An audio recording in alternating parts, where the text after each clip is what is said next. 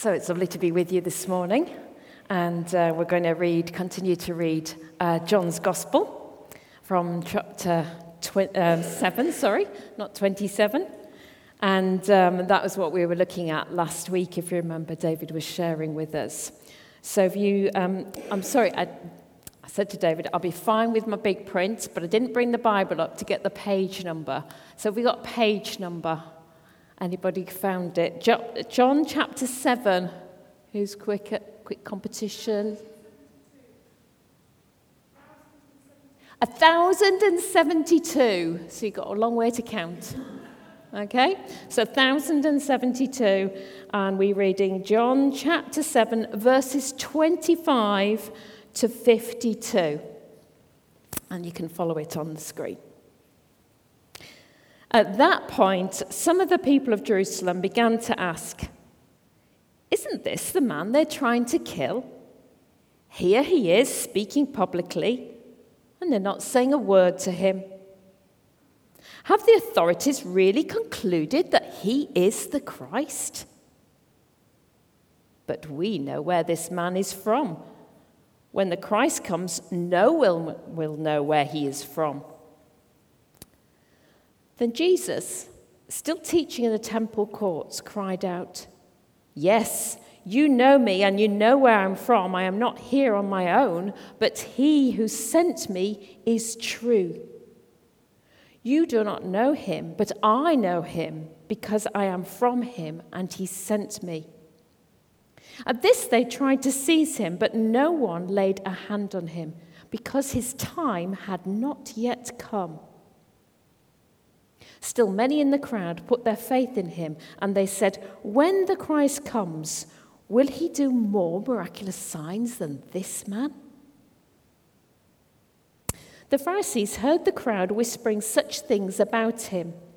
And then the chief priests and Pharisees sent temple guards to arrest him. Jesus said, I am with you for only a short time, and then I go to the one who sent me. You will look for me but you will not find me, and where I am, you cannot come.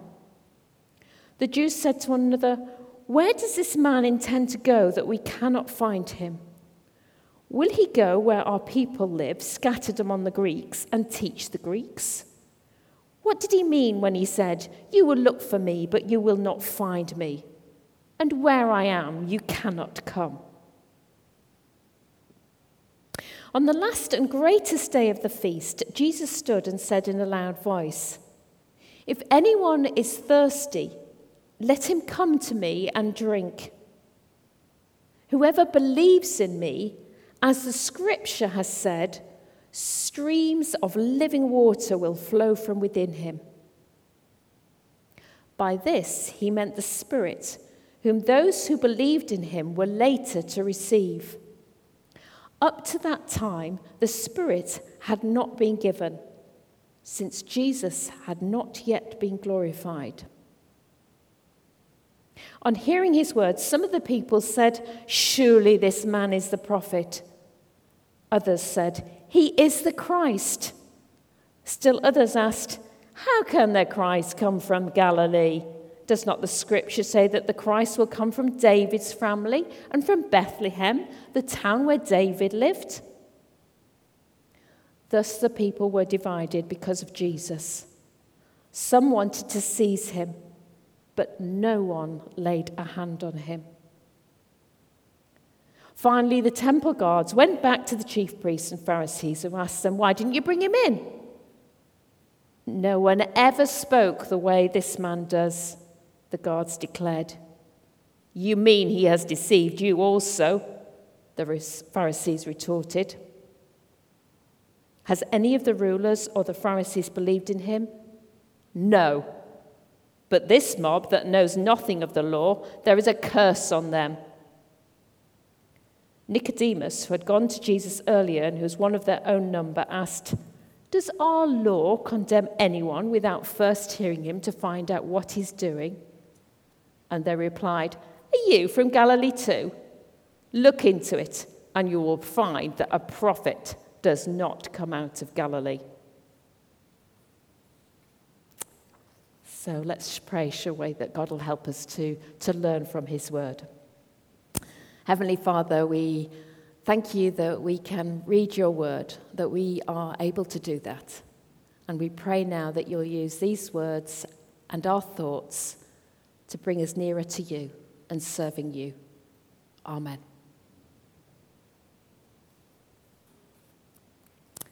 Well, I hope you'll forgive me for going a little bit down memory lane. When I read that, I couldn't help but think about how one of my siblings changed their accent. She was sick of the jokes that people would make about coming from the north. And I too remember the jokes, or was it banter, when I went to Birmingham one of the first things somebody said to me, and he was a Christian, can anything good come past, be past Watford Gap?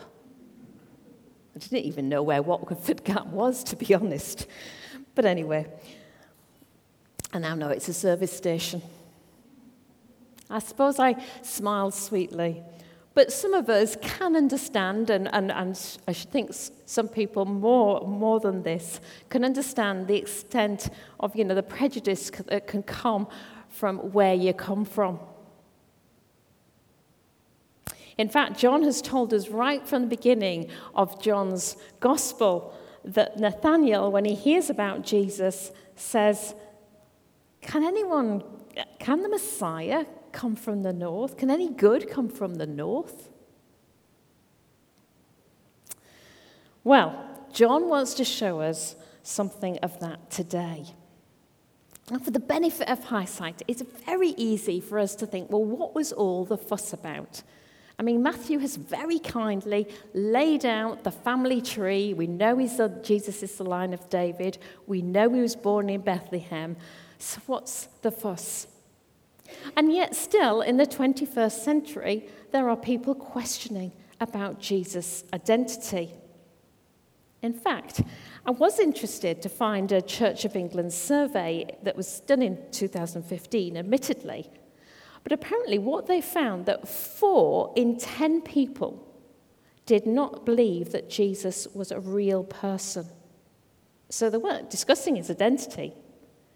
And a quarter of the 18 to 34 year olds believed he was a mythical or fictional character. Well, the crowd know that Jesus does exist. They haven't got that problem. But they are asking the questions that the other six might have been asking in that survey Is he a wise teacher, a prophet, or the Messiah? Something special. C.S. Lewis, and we've got a quote up because it's quite long from him um, on the, that will come up on the, the screen. He says quite an interesting thing.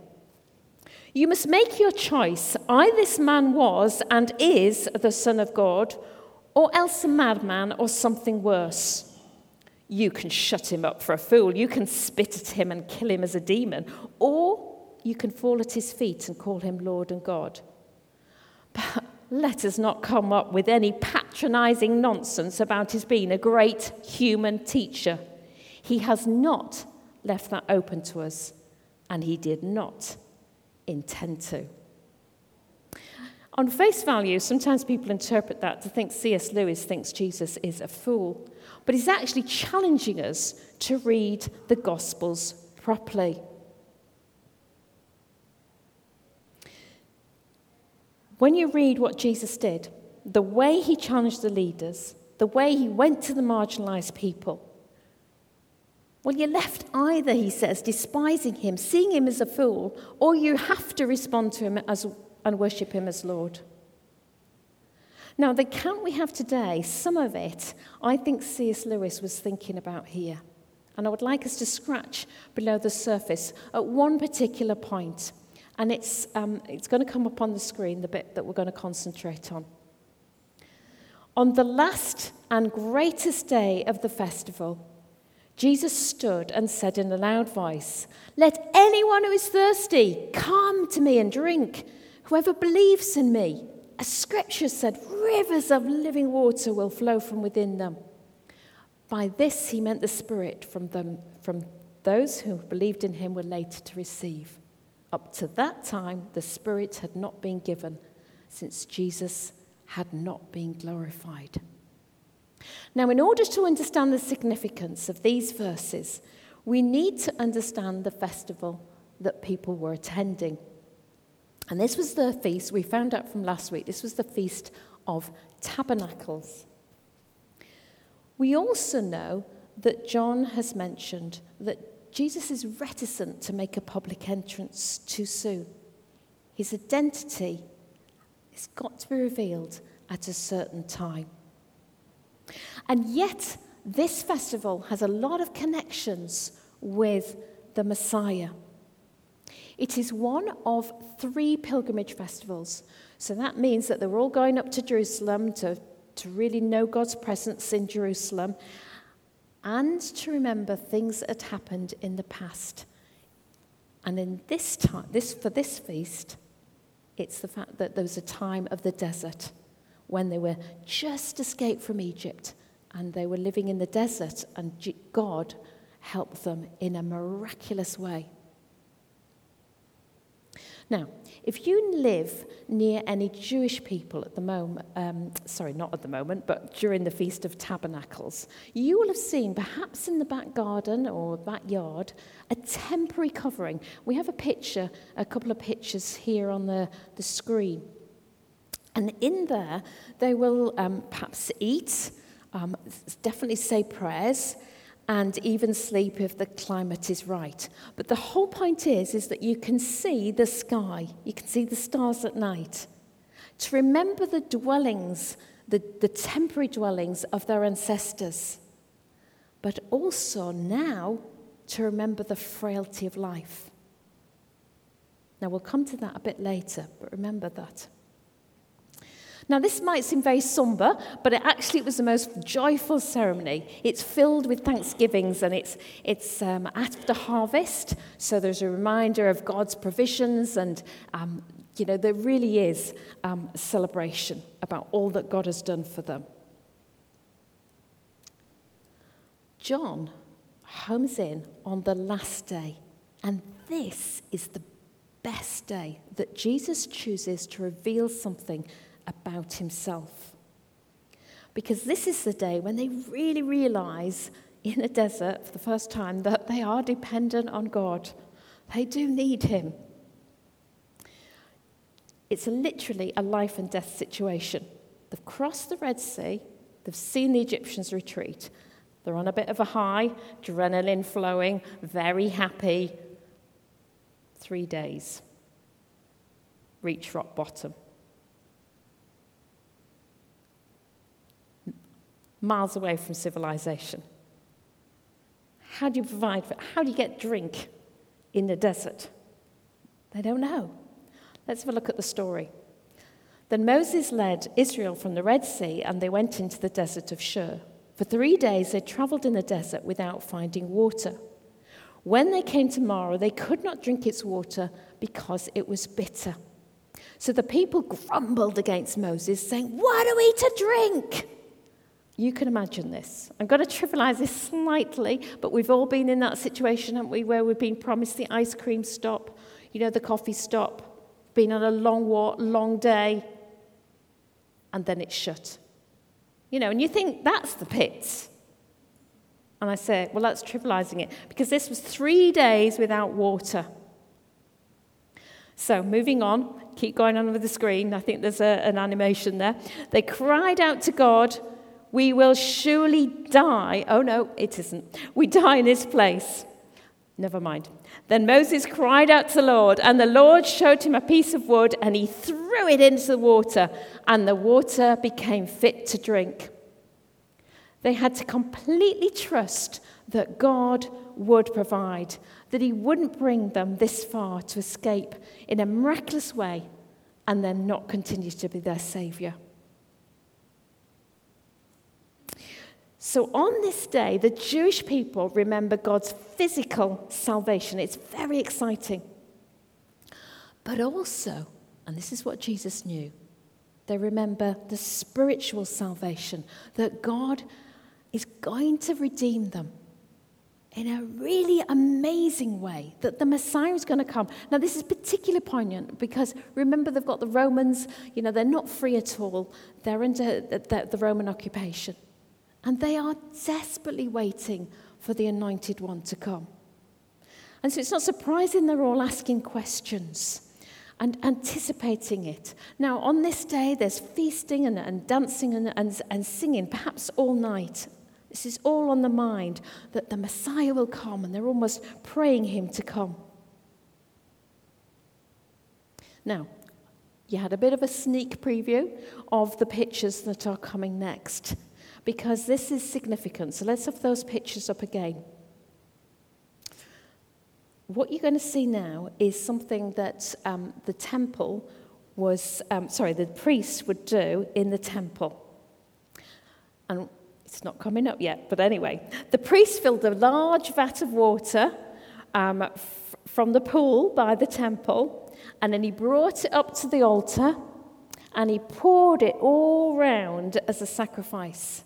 So it's a big symbolic act, um, the highlight, if you like, of the whole ceremony. When everyone is feeling dry, spiritually dry, lacking in hope of ever the Messiah coming, what does Jesus say? Let anyone who is thirsty come to me and drink. Whoever believes in me, as scripture says, rivers of living water, not just jugfuls, rivers will flow from within them. Jesus is like you saying, if you feel thirsty, if you feel far away from God, if you think God has forgotten your people, come to me. I will provide you with this spiritual water. And not only that, you know, this prophecy that there's a prophecy from Zechariah that foretells of the time when all nations would celebrate this Feast of Tabernacles. And it's if you like, Jesus is taking that first feast and saying, This is extended to all of us, to you and me. A real celebration of God's gift of life. Do you remember I said about the, the tense and remembering the frailty, the dependence on God? It's as if Jesus is saying, without God, you will surely die. We need this water of life from Him.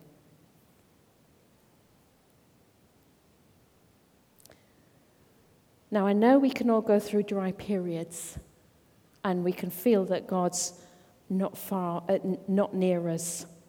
And Jesus doesn't offer those people because they hadn't heard God speaking for three, you know, hundreds of years.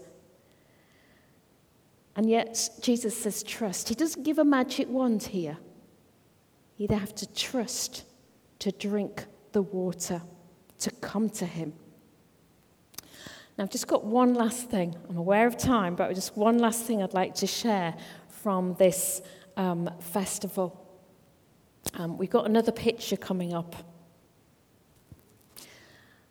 Now, this is something that the people would be holding, okay? And they'd be waving this around. And I think this is significant because it's a reminder that God's Spirit is with with us everywhere. And even if we don't feel it, and in the places this week that we're going to, God is with us. And the Spirit is there. And it might have gone before us. It has gone before us. It is there. It's working in people's lives when we don't even think about, you know, we don't even realize. We've heard of that in, in Guatemala today. But there's another um, thing that I think can help us to remember that we need to ask for God's Holy Spirit continually, each day, that we need to come to Him in prayer.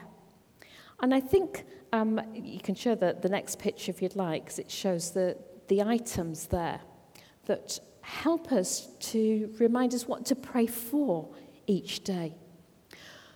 It's perhaps a little bit difficult to see, but there's a willow there, and that actually represents the lips and you know, even when we feel God is far away, it's important to pray in physical relationships, we're told, you know, if things are breaking down in your communication, you know, you make sure you communicate when the relationship's broken down. Communicate. We need to communicate to God.